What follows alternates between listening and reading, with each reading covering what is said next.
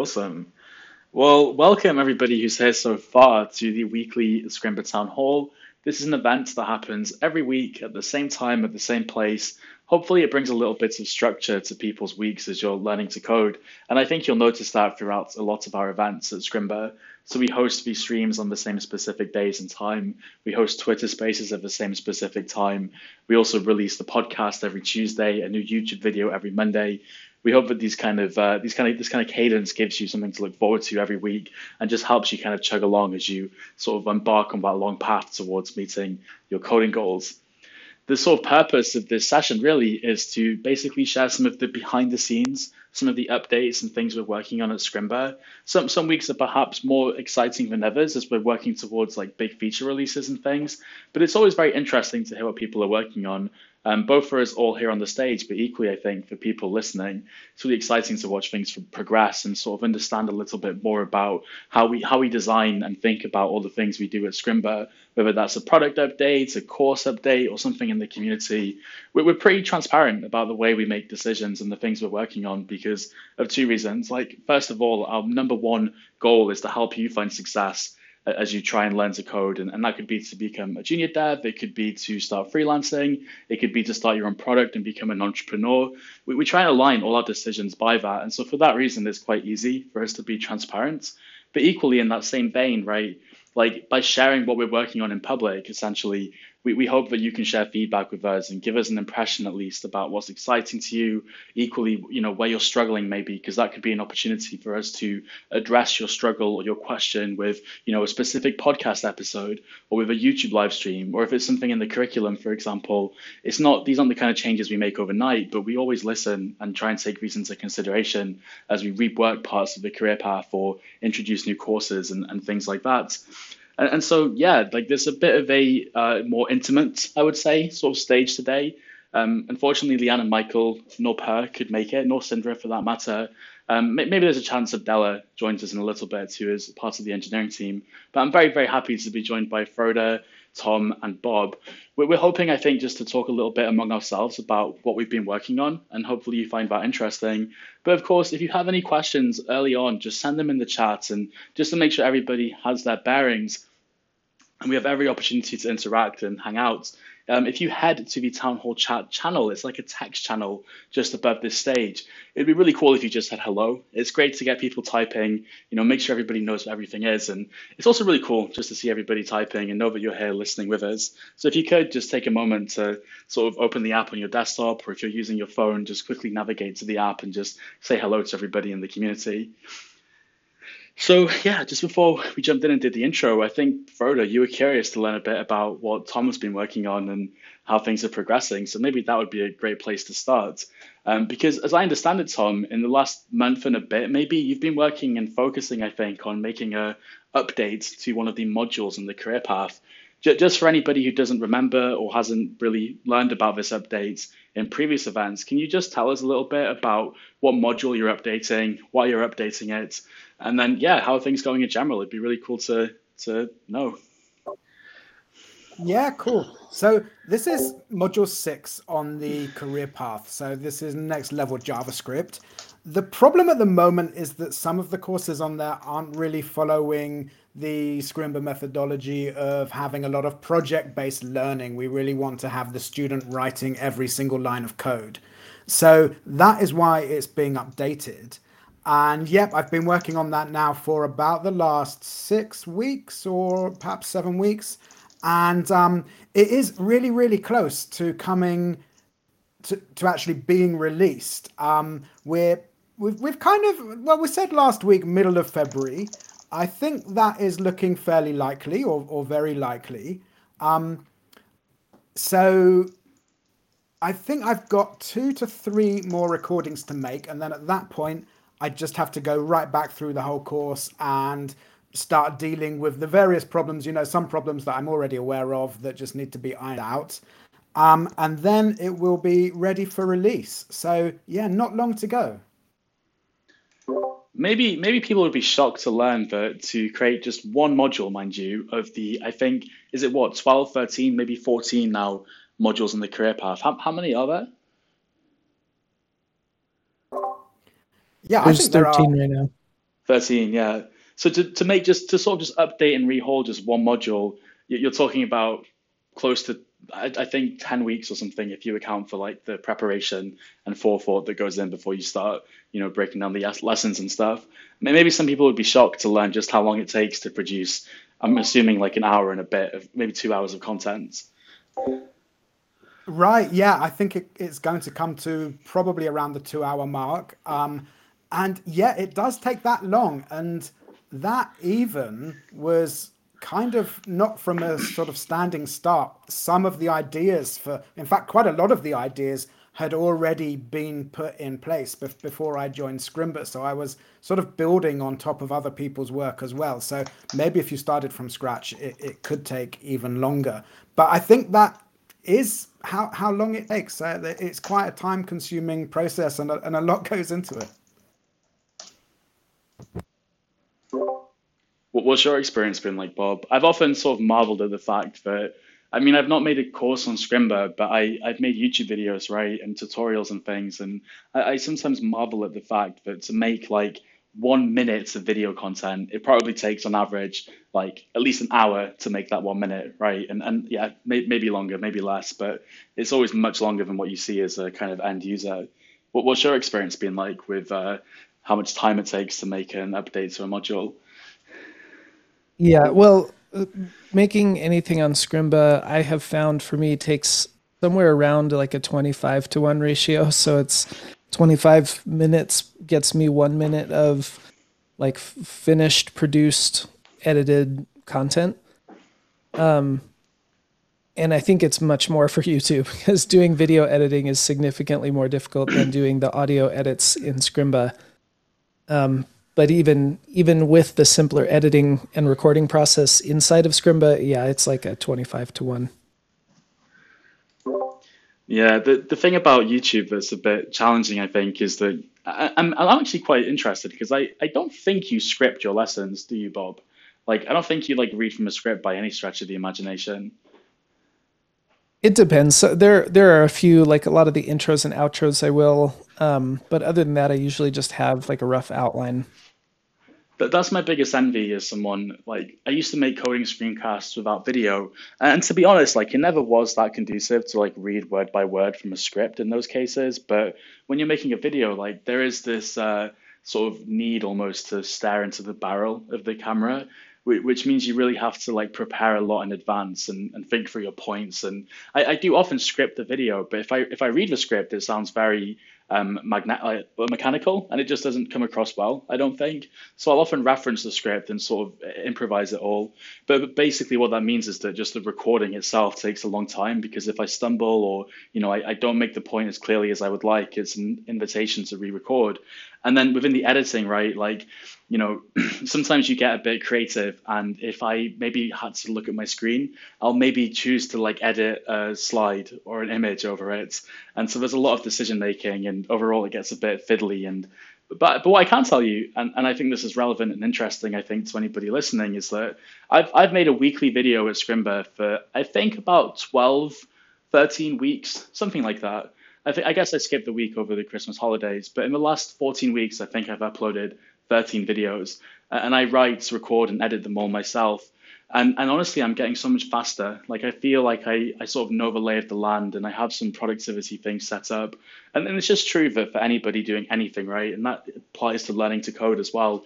You do find your groove eventually, and, and then things get they're still challenging, obviously, but at least you're focusing on the problem you want to solve. Like I wasn't really interested in like fiddling with timelines and creating title slides and things. But once I invested in that, the rest became about just making you know the best best video I can. Um, but it is laborious. It takes a lot of time to edit. Like it's not the funnest job in the world, but it's the end product that's motivating, right? Like I just feel so satisfied when I, when I finish a video. What's your experience like making scrims? Sorry, are you asking me or Bob? Oh, whoever. To be honest, with just four of us on the stage, like I'm really happy okay. to just jump in and cut across and leave ourselves off mute if you want. Okay, I, I mean I can totally um, understand all of that. I think um, I've found the the learning process has actually gone pretty quickly. I think um, I'm I'm in quite a different place with it than I was at the beginning, just sort of seven weeks ago. I think the but there are some important thing that's probably changed the most is is the ability well as as bob was just talking about you know it's it's really best if if you don't script too much and you've got most of it just coming from sort of rough notes. It doesn't end up like that all the time. I think after a while of of making the same mistake on the same sort of few sentences that you just think okay now i'm just going to write this and i'm just going to try and read it in a really natural sounding voice i don't like doing that because i think you can actually hear the difference and it's not ideal but I think sometimes that that is just something that happens. But uh, absolutely, I think um, the more you do something, obviously, the better you get at it. And with recording scrims, editing scrims, and Google Slides, which is something I've had to get my head around, um, they yeah, it, it, it does just get quicker and and easier, and then you get more efficient. But I'll, I'll, tell you what, and I think this applies maybe more to scrims than it does my videos. I think so much of the time and effort is spent before you even press record, right? And that is devising the structure and thinking about the content of the lesson and how it fits within the bigger picture. Because if you start with one scrim and work out, therefore that, that would mean the module evolves quite organically and then you maybe miss opportunities to lace things together and make it flow beautifully. So I imagine at this point you're both starting from like a bird's eye view and then scoping in on the specific scrims to, to make them fit within that path and, and be as good as they can be.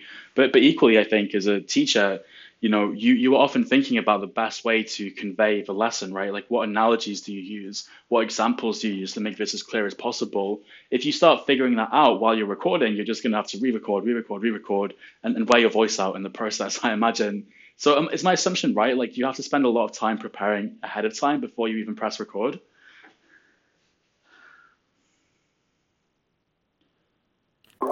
For, for me, absolutely, yeah. I mean, I've learned to do a lot more preparation to save time later. Um, almost to sort of well amounts at the at the beginning I would have thought ridiculous to spend actually that much time thinking about something which is going to end up being four minutes long. But you know, it, it really does pay dividends when you're trying to uh, edit down a scrim that's got monstrously out of control, you, you'll really wish that you had thought about it earlier. And then also, when you've got one bit right in the middle and you wish you'd thought of a better analogy earlier or a better way of explaining it earlier or just a, um, a more reasonable example. Um, yeah, then then you'd really you, you you really wish that you had planned it more. So in a way, you can't do too much. And um, and in fact, just this last week, I've kind of changed tack a little bit in not just planning one section, but planning a whole load of scrims in advance because I always found when I go back to it later, there are things I wished I'd done differently. And so I just wanted to kind of get to that point before I've actually done the recording and then hopefully end up with a better end product. And, and I think that is, I, well, I don't know because I've been editing the videos today and I haven't listened to them all properly yet but I think it's going to pay dividends. Uh, I'll know more tomorrow. I don't. I don't want to detract from your point too much, but did you just get like two WhatsApp notifications by chance? I did, and I've just yeah. muted my phone. I don't know if it's through a speaker or the audio device, but I was just checking my phone. Like, what the hell? I'm so confused. Yeah, that I sounded... it was something on my side too. it sounded so native. I, I wonder if it was like yeah, it did loop, back or something. That's how you know it's a good microphone. yeah, good point. What about what about you, Bob? Like, what's your experience been like with this? Like, do you have to put a lot of you know thinking into the lesson before you press record? Yeah, I I'm the same way. Like, I I want to make sure that I come up with the most clear analogies or examples that I can. There's so many times where I've been watching a tutorial and I'm like, why did they use that lesson? Like, why did they use that app to demonstrate that topic? Because there's 10 other things that someone might not understand about the app they just built and that's going to throw people way off so it's it's really challenging to i mean it sounds counterintuitive but it's really challenging to make things simple enough to to demonstrate a point without losing it amongst all the other things that there are to learn about about coding, you know, about programming. Um, and yeah, especially when you know I like to use visuals when I can, um, and in Scrimba that really only happens with Google Slides. And so more than once, I've been in the middle of recording or even in the middle of editing in a worst case scenario, uh, something that I've already recorded and realized like, oh, this is a terrible uh, slide. Like this slide needs to be improved significantly. And with Scrimba, I can't just go change that slide and like splice in, you know, part of the lesson. I have to re-record the whole thing. But it's yeah. always worth it. I mean, it takes a lot more time, but it's it's always worth it because with the kind of audience that we have in the you know thousands or tens of thousands of students, uh, even the most trivially confusing things will throw someone off and will end up you know coming back to me in the form of feedback that's like this is really confusing right and I, th- I think with the front end career path like it's something that um, is I, I, tell me if I'm wrong. Like I'm really happy to be wrong about it, but equally, I get the sense it's something that we we polish quite a lot. And I think whenever you're creating anything, right, as a developer or a content creator of any sort, there is that balance, right, between polishing something and, and releasing it when it's sort of good enough. But I wouldn't be surprised if we took the view that because obviously, if you don't understand the scrim, it's really not done its job well enough, and we are genuinely trying to um, provide one of the one of, if not the best educational resource to learn things like React and JavaScript. Um, good enough is almost perfect, I feel like. And, and there's absolutely every justification to go back and re record it or rethink it if that's going to be better for the student ultimately. Whereas, in contrast, by the way, with a YouTube video, if there is like a flicker or if I if I stumble or I, you know I'm happy to just release it because for, for me my priority is like I want to be there every week for our students right? Like I want every week there to be something new something to motivate people something to look out for. And that to me is like what matters as well as creating quality content. So I, I find that balance. But I guess with the career path there's there's a bit more liberty to take the time that's necessary to make it as good as it needs to be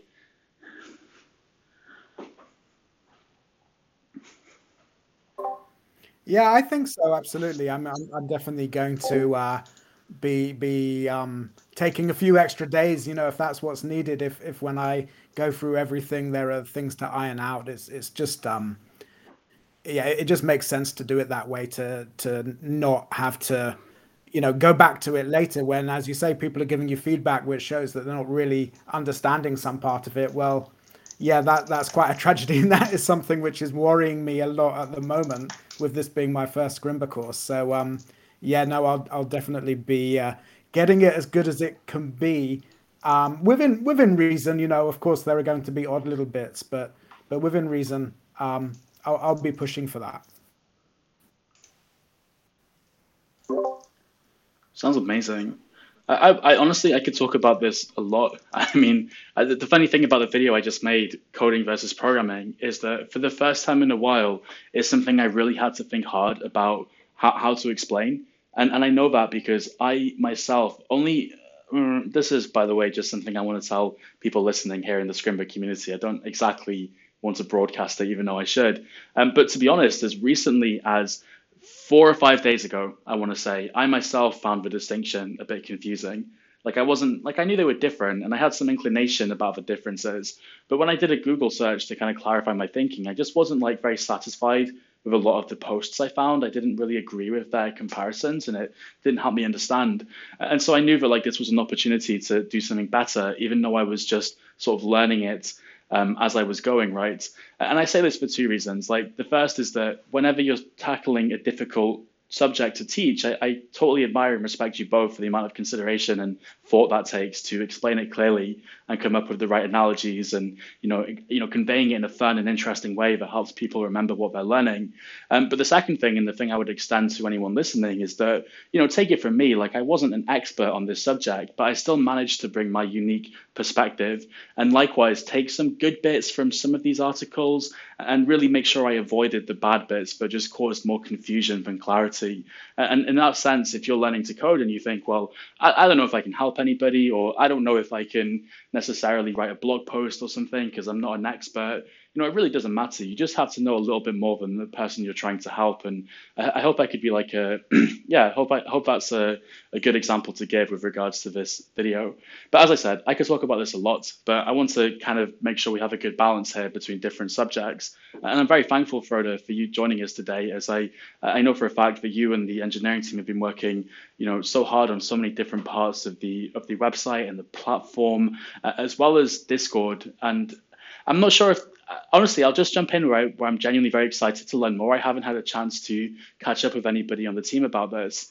Um, but if I understand right, is Matthias working on sort of an update to Pumpkin, our Discord bot, to like help with the Nitro links and things like that? Is that something I understood rightly? That is correct. Uh, hope it it's uh, yeah it's it, it is a big project and it's almost shocking that Discord isn't fixing this in some way. But uh, we are close to pushing out uh, that we will block a huge list of like known offender URLs, and we will scan messages for basically. I think what we will do is not allow anyone to write about Nitro and have a link. Like, if you're wanting to make a, a, legit post that has Nitro and a link in it, you just have to reframe it. Um, we will probably block all those attempts. Um, because I think that's common. We're also considering if we even make it uh, push it that far that we scan images for text and see if we can detect nitro in the image, uh, like as a as a advertisement, uh, and block any links from that as well. Uh, but then comes the a, a, second part of that is like what do we do with offenders? Because often it's people who have their accounts hacked usually because they don't have two-factor authentication on. Um, and then the question is should we block them or kick them from the server? Because um, it's user it is our users or like it's, it could be any of you guys really. Um, so as long as we block the links that it, that is the most important and then like if we kick you then it might be hard for you to get in back in but um, yeah i think we will we've ended up deciding that we will kick people as well and you have to get contact help at scrimba.com or, or something to uh, get back in yeah, it's inconvenient, right? But it's it's worth it to secure everybody else. And if I might, I think I understand that. Unfortunately, this is an issue that affects not just the Scrimba Discord community, but the whole of Discord. And so, if you take a user, call them Jill, for example, and they're a member of the Scrimba community, and they're a member of some kind of gaming or crypto community. Say they click a link in the crypto community, which we have no control over, obviously that in turn could compromise their accounts in such a way that it could go a bot or a bad actor could go into the other servers, including Scrimba, and then spam Nitro links. Is, am I am I right in thinking that it's sort of like transcends servers? So we can do our best to protect people within the Scrimba community and stop it from getting any worse. Like we can be the final stop, right? The, the bots or the bad actor could try and spam the Nitro links, um, but probably wouldn't get very far. Um, but but likewise, we can't protect everybody at all costs because obviously you're members of different servers, and you know the best thing to do is be diligent. You're correct on that. Yeah, I think that's the main source, at least, is is people who uh, are like on different servers and, and follow a link on one of them. There is, of course, an ability people can set up dedicated user accounts that that. Uh, does it, but it I, I imagine it's actually more work for the bot runners um, to do the setting up the, the, the accounts and stuff themselves rather than like phishing for people clicking on links and it just spreads better so so yeah that is the challenge so it's a big shame isn't it because like discord i think they have some glaring security issues like i think there are ways to buy i mean this is not so related to the nitro things but maybe more of an indication of how this isn't really a priority for them.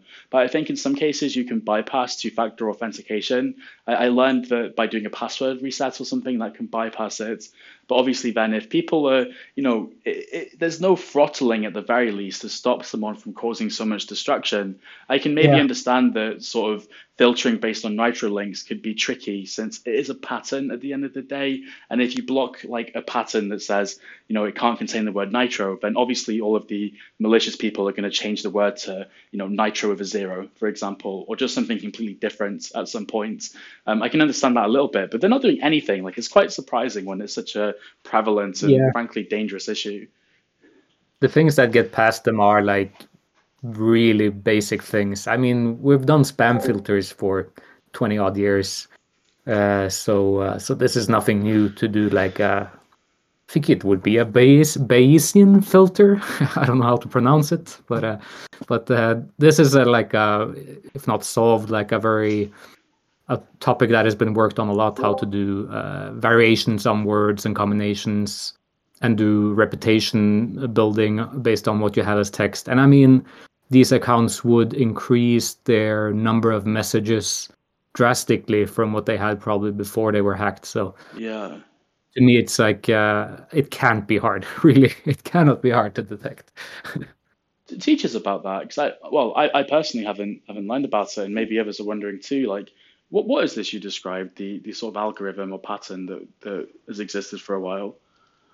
I think it is actually a mathematic like geo- mathematical geographic thing where you use ellipses to calculate things, but that you can apply to text. Um, and with the Bayesian filter, you can then easily put in a list of words you want to detect, um, and you get a score if it's uh, well what you want to detect if it's uh, you know uh, spam or not, say, and you get a, a ratio on that and you can then determine your ra- approved ratio uh, for if it's spam or not. And so that could be the same for the nitro links. I'm not. I, am not. But yeah, it's. Uh, it, it, I'll post the Wikipedia link for it if. Uh... Oh yeah, please, please do. I, I guess um, one of the advantages of the way the Discord bot works is that when new members join, we ask you to connect your Scrimba account uh, to your Discord accounts. And the main reason to do that actually is if you go to scrimba.com and you click your name in the top right hand side of the dashboard, you'll, you'll see your karma points that you earned in the Discord community. And you can probably imagine how we could take this even further in the coming quarters or years, say, um, so that you could maybe even earn karma on scrimba.com as well as in the Discord community. But at least then, further, if we have to like, um, you know, regrettably kick someone or ban them because they are their account is compromised, at least we have like their email address and we can let them know what's happening um, and, and what steps they can take to, to restore access to the server. Good point. We should build that.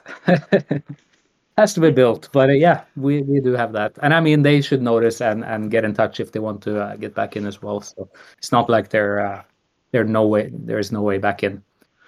Yeah, it's been challenging because you you know Discord have a rule sets that stop you from DMing people if you don't have a mutual server. And, and that's like the most permissive version of that rule set. Some users set up their permissions so that you can only DM them if you are friends on Discord, for example. So, so say somebody is privacy conscious and they've really locked down their account. If we DM them to say, "Hey, your account's been compromised," it gets it gets bounced back. the The message says this person is only accepting requests from friends, and if you ban them, then you no longer are in the same server, so you can't message them either. So you'd have to do that first. But again, again, when you're doing it manually, uh, as many of us are right now, it's not always easiest to remember um, until you've made that mistake once. So yeah, the I mean the bot just sounds like a fantastic addition to the server and a great way to keep people safe. What other kind of things has the engineering team been working on lately? Anything, any sort of top level interesting updates you could tease or share? Yeah, there's some fun things happening this week. We are actually we have a new freelancer, uh, Nathan. Uh, he's been active in our Imba language community, and is actually doing a course on Imba, the language we're writing everything in. Um, but he's now actually going to help us on the Scrimba site as well. So it's really cool. He's a designer uh, that has learned programming, and that gives him some different perspective than uh, the rest of the team at the moment, which come more from the computer science background of like doing servers and then front end development afterwards. Uh, so uh, so he'll come in and do a lot of polish. He started yesterday. Uh, well, he's in San Francisco, so I guess his morning, my evening. and already shipped or sent out three pull requests, so changes to um, how the da- the navigation is in the dashboard. He sent some things around uh, how the footer works and stuff like this. So it's going to be exciting to see uh, what he can, uh, yeah, help us definitely on the polish and, and how things work.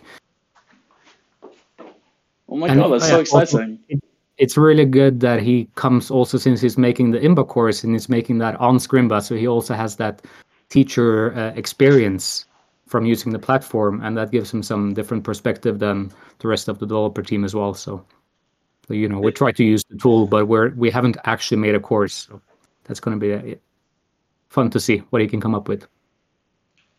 It's it's interesting because you didn't once mention while you were praising Nathan his like ability so much as like the fact that he brings some diverse opinions and thoughts to the team. Yeah, yeah, he's also a really fantastic developer. So he goes goes with different things, but uh, or he he brings a lot of different things. But uh, but I think his background is really interesting, coming from more of a design field. He's made some tools in the design space himself, been an entrepreneur, so he has a lot of uh, a lot of different aspects that that he brings. Is there a lesson there for people listening? Do you think? Of course, there is, uh, and that goes from the team in general. Like uh, people come with their backgrounds. So Matthias, one of our developers, come from Skillshare and from a, a company called CodeCombat, and has been doing a lot of things in the education space. So he has a deep insight into you know beginners and especially young people getting into to learning and, and like how that affects yeah the steps you take and and then interactions and things like this. And uh, abdullah is more on the front end and and, and doing uh, interactions and animations and, and polish. So definitely you know people have different backgrounds even though they're they're the criteria sort of they, they fit the criteria of knowing development and, and, and checking off the boxes of things we were looking for but they have very different skill sets and that is applied in, in what we can work on mm. It's interesting, isn't it, how different people take different journeys into tech. That's always fascinated me. Like, how how do you become a Java programmer over a C sharp programmer, or or a Ruby programmer over a Node programmer?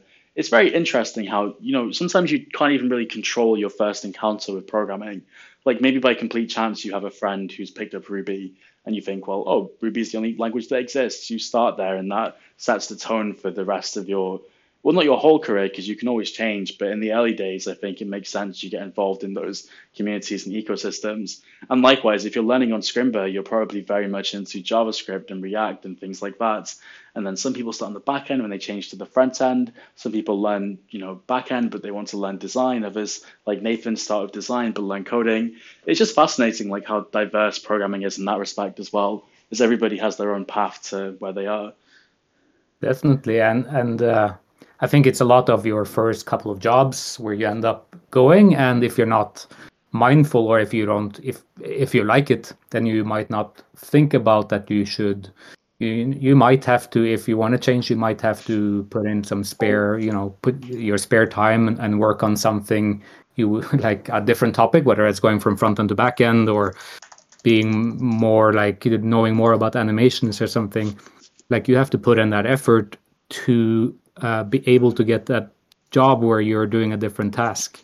Because otherwise I, that goes for any kind of job like you you become what you do basically. So if you're working on one small part of development all the time that's going to be your field of expertise and that's where you get your next job and that's the people you know and it definitely is a like a reinforcing effect Hundred percent, and and actually, it's interesting because a lot of new developers and people who are new to things in general, they, they have this like strong desire to be an architect and sort of design the perfect path and structure before they even begin, as you must if you're an architect.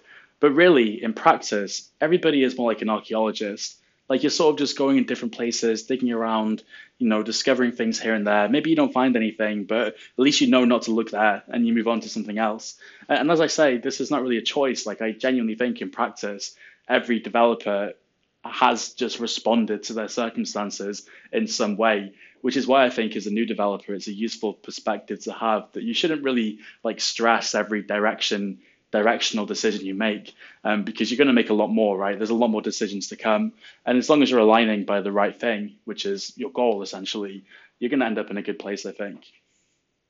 Yeah and then there's the the second level decisions like uh, after 10 years or something in the field are you going to go to be a manager or you're going to do education or right now we're, we're that's uh, I'm not sure if it's been announced, but we are looking to do cohorts and and expand that effort. Um, and we need somebody to run the, this as a project or as a product. And the people we're talking to are developers who then can do the role of project management but they won't be programming so that's sort of a decision and some people have said that like after thinking about it they want to keep on being a developer and that's totally legit. I would have done probably the same. Um, but it, it is some di- dilemmas you have as you go along in the path. And nothing's ever like really that permanent, is it? Like, um, you might go the education route for a little bit, but then you you're so inspired by everyone's success coding and, and their enthusiasm and how much they're enjoying it that you want to do that again for a bit. I, am sure there are in this in this year more than ever. I haven't read many of these books yet, but I understand from podcasts and Twitter and things that like that there is this sort of sh- I think there's almost like a shift in the world where people and especially developers are thinking less about their work as a like very linear career ladder and instead trying to find like a sort of work life balance where you can do a job on a contract or you can do a job for a couple of years, you know, take a break or change direction and just sort of pursue what is interesting to you. The, the reason why I think this is more prevalent now than it's ever been before is just because of the rise of remote work. Like, frankly, when you're in a, a physical location, uh, you have less options, right? And so you probably need to stay in your lane very much so to, to find success over the long term. As obviously things get more competitive with a smaller talent pool and so on, you want to be a very strong, you want to have a very strong specific offering. But there's a, there's far more like I don't know if this is a gender neutral term or not, or if it just generally means what it says. But like like journeyman, right? Like you just sort of yeah go go about your business.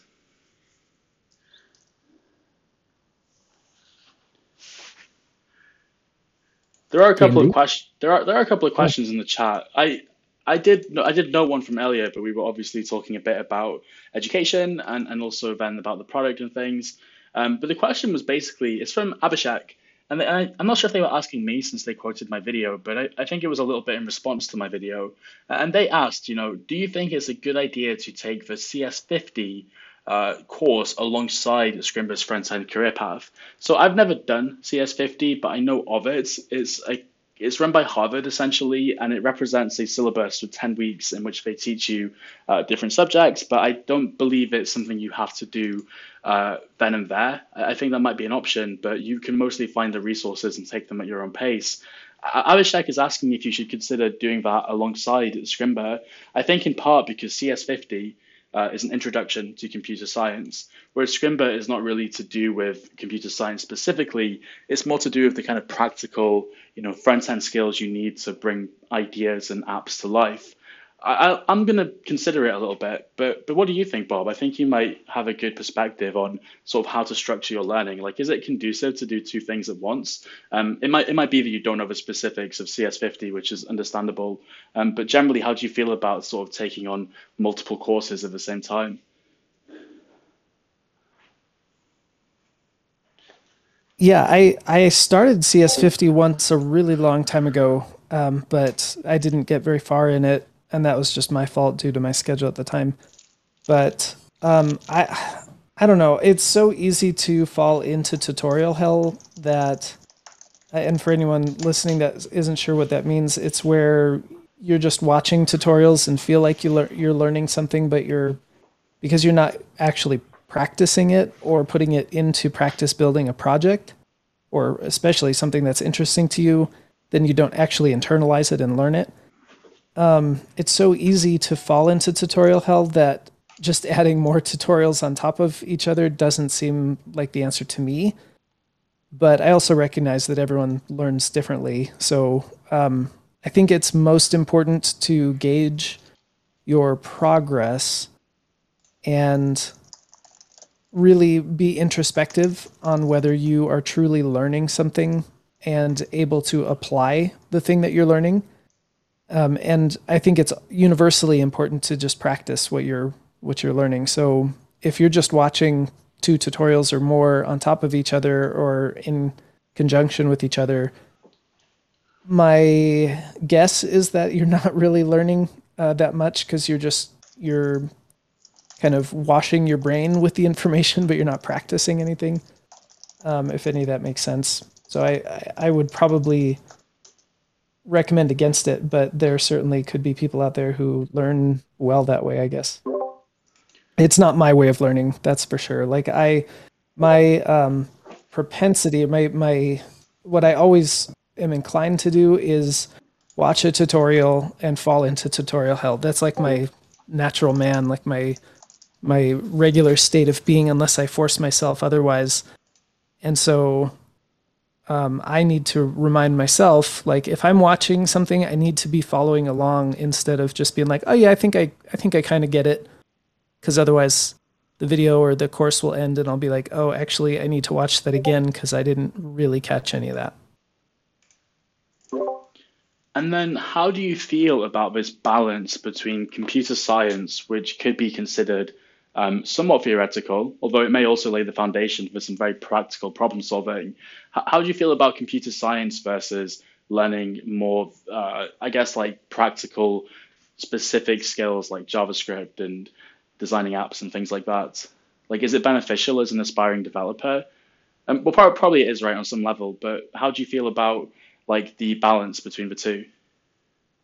Yeah, I think it's. Um, I think it is a balance between the two. I I my paradigm has always been in my career in development. Um, my my paradigm has always been to help people get a job in as junior developers. Uh, I guess more specifically, junior web developers.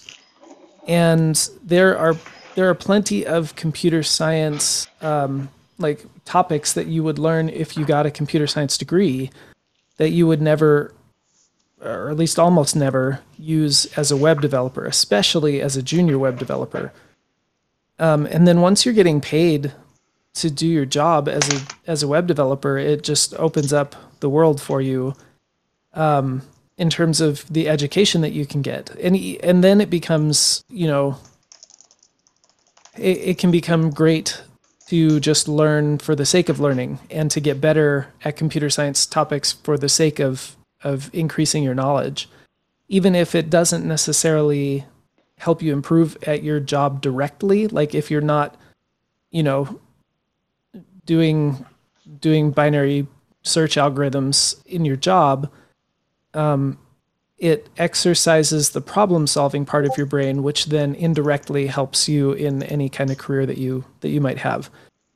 Um, but again, my my paradigm has always been helping uh, people brand new to tech get their first jobs as junior web developers, and so there's um, there's a small amount of computer science topics that are more theoretical that are helpful in that pursuit, and a lot more on the practical side. So my yeah my paradigm is uh, probably skewed um, from some other people's but I, I think in general, like I said, solving problems is really what people are paying you to do. And um, there's usually more than one way to solve a problem. So that's really a probably a more important focus, in my opinion. Yeah, it's a it's a very tricky subject, I think, and there are historically people who would, I think, take views that sort of sounded right, but when you think about them a bit more critically, they're actually just gatekeeping essentially. So people say that you can only go so far as a programmer without understanding how memory allocation works. Or they say, oh, well, you shouldn't really use something unless you understand how it works under the hood. So don't use a data structure like a map unless you could implement it yourself. Yeah, okay, maybe. But then you could also say, don't use a database engine unless you could implement it yourself. Don't use a you know hashing algorithm if you couldn't implement it yourself I, I personally did find it benefit. I, I took this advice actually. I took it to heart, and so often when I use something, I would then at least try and build a simple version. So if I use like a dependency injection framework, I would just build a simple one just to try and understand how it how it works. If I use a testing library, I would try and build my own testing library just to kind of understand how it works. And I, I think I did learn, but I'm also a good example of someone who took much longer than they needed to to to find success as a junior dev. Like I sort of I would call I wouldn't say I got into tutorial hell as such because I was capable of working without a tutorial, um, but I just enjoyed learning, and that was like my that was my drug. like I just really liked learning, and and in that sense, I didn't always focus my I didn't always align my learning by a goal. And that's why I often encourage new developers to think a lot about your goal. Because if your goal is to become a junior developer and leave your current job, for example, and get paid a reasonable salary, you know, you need to then look at the job ads in your local area or wherever you choose to work and, and sort of align by that. They won't even mention things like memory allocation, right? It's, it's rubbish. But, but maybe you do have aspirations to like, well, I, I don't know, like I'm actually really curious to hear everybody else's opinion about this but but computing is all about layers of abstraction, isn't it? Like inside our computers, we have a bit of silicon, we have a processor. It, it only understands zeros and ones. Um, but that's impossible for a human to write. So we have this idea of machine code. Even machine code is really bloody hard and horrible to write. So we have this idea of compilers and we convert languages like C, which is also not the nicest thing to write, into machine code, right? And then there's more abstractions yet, all the way to using things like JavaScript, um, which is execute. Well, there, there are runtime languages like Java and C Sharp, which have runtime environments, and they take care of a lot of the memory allocation stuff for you. Then you have languages like JavaScript, which also run within an engine. But in the case of your browser, right, they're just li- it's literally contained to your web browser, which is like your app is running within an app. Like it's, it's very high level in that respect. And so, you know, trying to learn everything all the way down to like how the binary stuff works, like, you know, you don't you don't need to understand it to be productive or successful. That's absolutely right. One, one bit of advice I learned, which I and I'll just pose this to you and see what you all think, because um, it is quite a hairy subject. Like I don't think there is a definitive answer by any stretch. But one idea I found quite satisfying is like, okay, if you're learning a particular part, a particular technology, you don't have to learn every part of the stack, but you just need to understand like one layer beneath it. That's probably sufficient because in your day-to-day work, and frankly, there's enough within the layer just below what you're doing to satisfy your curiosity forever, probably considering the breadth of computing in this day and age. If you learn just that layer beneath your stack, you know that's something that maybe plausibly you do run into a problem with because there's you know this this is close enough to what you're doing that some kind of error or problem or circumstance can be exposed one layer up what, what, what do you think of that that sort of philosophy? So say say for example you're building JavaScript applications, you don't you know you don't need to go so low as understanding binary and hexadecimal and, and machine code and memory allocation and things like that or pointers. But but maybe you should understand you know how a HTTP request works. And when you sort of enter a URL, as I said, writing modern web applications is like building an app within an app. The, the layer below your app is actually the environment, right? So it could be Chrome or, or the V8 engine or something like that. And, and so maybe you should have a good understanding of like how HTTP requests work, you know, under the hood, or what happens when you type a URL into the bar and you press enter, because that's not something you'll run into daily, but it's close enough to what you're doing, but it might help you to understand uh, in, in your sort of daily activities. Yeah, so there's uh, there's a few thoughts that I had um, because I, I mean I know I know that slippery slope is a logical fallacy, but if somebody is saying you know you you should understand the what like how that's working under the hood before you use it is a slippery slope. I, you know, it's like, well, do they understand how everything all the way down works? And even if they do, is that actually helping them be productive? It, it made me think of um, woodworking. So in woodworking, there's kind of two two I guess approaches to it. There's uh, a set of woodworkers that do everything with hand tools, and it's all super manual. Um, you know, they're using plain saws, no power tools. Um, and then there's woodworkers who who use power tools for for most of the stuff. They'll still do some handwork, but um, a lot of power tools to you know to do everything. And when you're looking at a finished piece, um, you you really can't. I mean, assuming that both camps are doing their job well, you really can't tell the difference. Um, but one took ten times longer to do it with hand tools, and they certainly get a sense of accomplishment and, and pride out of doing it completely from scratch or completely by hand. But it doesn't change the quality of the final product. Um, uh, you know, unless you're mass, you know, once you're mass producing with machines, then um, it might be different or using lower quality uh, materials. But the point is, you you don't have to understand how every little piece is working. I mean, when I'm driving my car, you know, say I say I'm a delivery driver, like I don't need to know exactly how my car is working to be good at my job. Um, and there's, you know, you, you can translate that to pretty much everything. I mean, I don't I don't personally understand how my computer is working. Um, it's crazy to think that I can see anything on my screen because and then if you open the computer it's just a bunch of metal like it that makes absolutely no sense to me but that doesn't mean i can't be good at my job, you know. So it's a slippery slope fallacy to to argue that, but um, but it seems logical.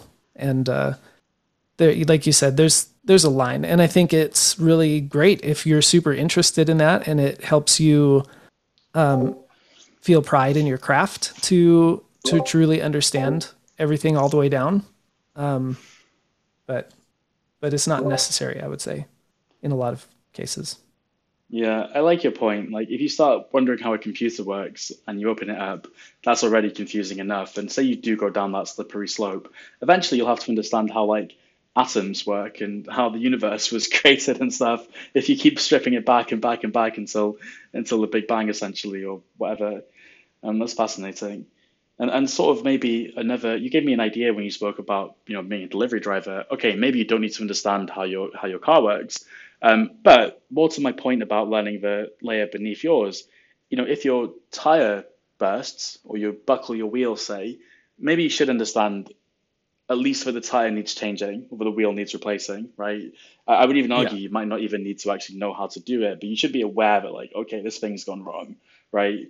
Because if driving is like coding JavaScript in a sense, then if the wheel kind of the tire bursts or something, that's sort of like going one layer below, and at least you know where to look, if not do it yourself. Yeah, and um, I mean, I've done I've done my fair share of auto mechanics as well, and it's it's a very similar process to uh, to problem solving. All all problem solving is so similar.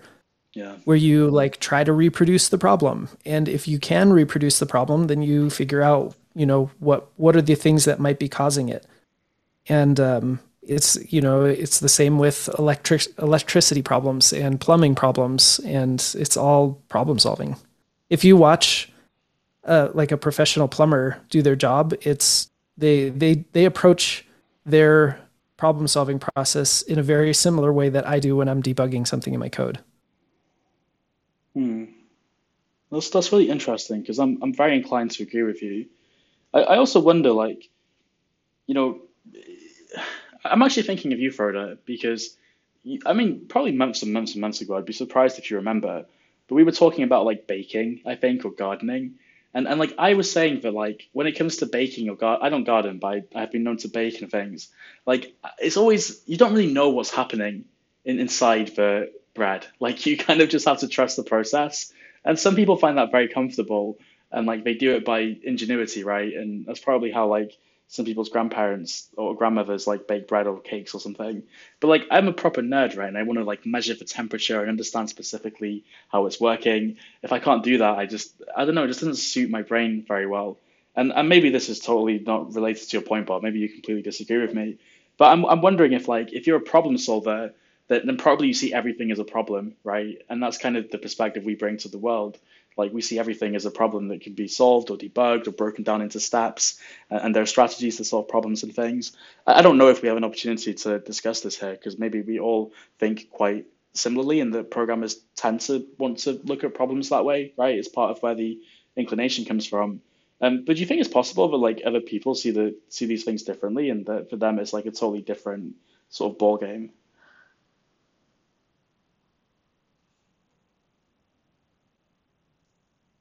I think so.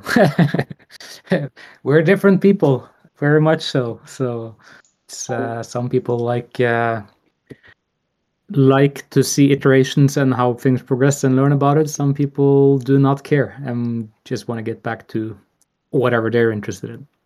I see that in my friends who are very different than I am, and uh, I think it's definitely the case. And most programmers come from a more practical, logical, like problem solver inclination. I think. Like this, this annoying habit of asking why, right? That's how I would summarize it. That said, me and you are very different. So I'm I'm not that interested in the correct temperature and stuff. I'm more played by ears but I'll do the process a lot of times. There's a saying in gardening, which I do more of, and it's you know a good gardener is somebody who's killed more plants. Yeah, right. And and the, the best photographer is the one who's taking thousands of photos, sort of thing. Like a, a thousand, take a thousand photos, there'll be you might end up with only one good one, sort of thing. Like you, you build your intuition, don't you? I think is the point. Yeah. Yeah. Indeed. Wow. Well, I do I do like this chat. I mean, it's been a bit um, fragmented and rambly, but hopefully it was interesting to people listening as well. I, I don't know, like I, I just think that it, there's there's a bit of nuance in what we just spoke about, and if I were to summarize, I would say that there are two ways of doing something. That there is the the fast way and there is the fun way. And if all you do, all you care about is just like solving the problem ASAP, and like you don't care about anything else, then then yeah, go for it. Um, but probably you have you're probably programming for reasons other than just like yeah, like you, there's lots of jobs you can do to make money and work remotely and things. Like there's probably a thing you genuinely enjoy about it, and maybe you are a curious person, and so maybe you find that balance behind doing things efficiently, but also, for example, satisfying your curiosity um, or, or, just enjoying learning about the history of computing, for example. Like that's not something that appeals to me. Like I have very little interest in, in history actually, um, but for others, it's something that they love to sort of read up about and understand the origin of computing and all the rest of it. Um, but I don't think it would make them faster programmers necessarily. Like I just think it's interesting to them. Well, that's all we really have time for today. I mean, are there any sort of uh, closing remarks anybody wants to make before I before I close out properly? Any last thoughts or?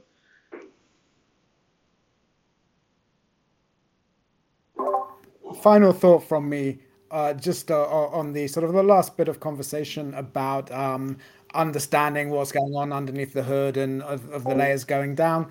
Just a sort of practical point. I think in job interviews, they absolutely love to hear that you do know, you know, at least an overview of what's going on. And that's why, like, I don't know, I try to encourage just a little bit of research into it, not a, a full in-depth understanding, but you know, just just enough to to make you sound really impressive in an interview. That's good. That is a fantastic point and a brilliant note to end on. Thank you, Tom, and, and thank you very much to everybody who tuned in and has listened. Hopefully, we'll see you in the near future because we don't just host the weekly town hall, mind you, we do a weekly space every Thursday on our Twitter accounts. So you just need to head to the Scrimba Twitter accounts and you'll find news most likely about upcoming Twitter spaces where we speak with expert guests normally about various subjects relating to learning to code and finding success as a new developer. Of course, you can also check out the podcast and our YouTube channel for other sorts of weekly content.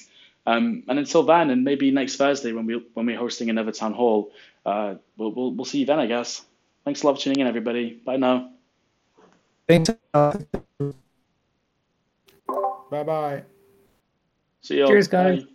Thanks, Reddit.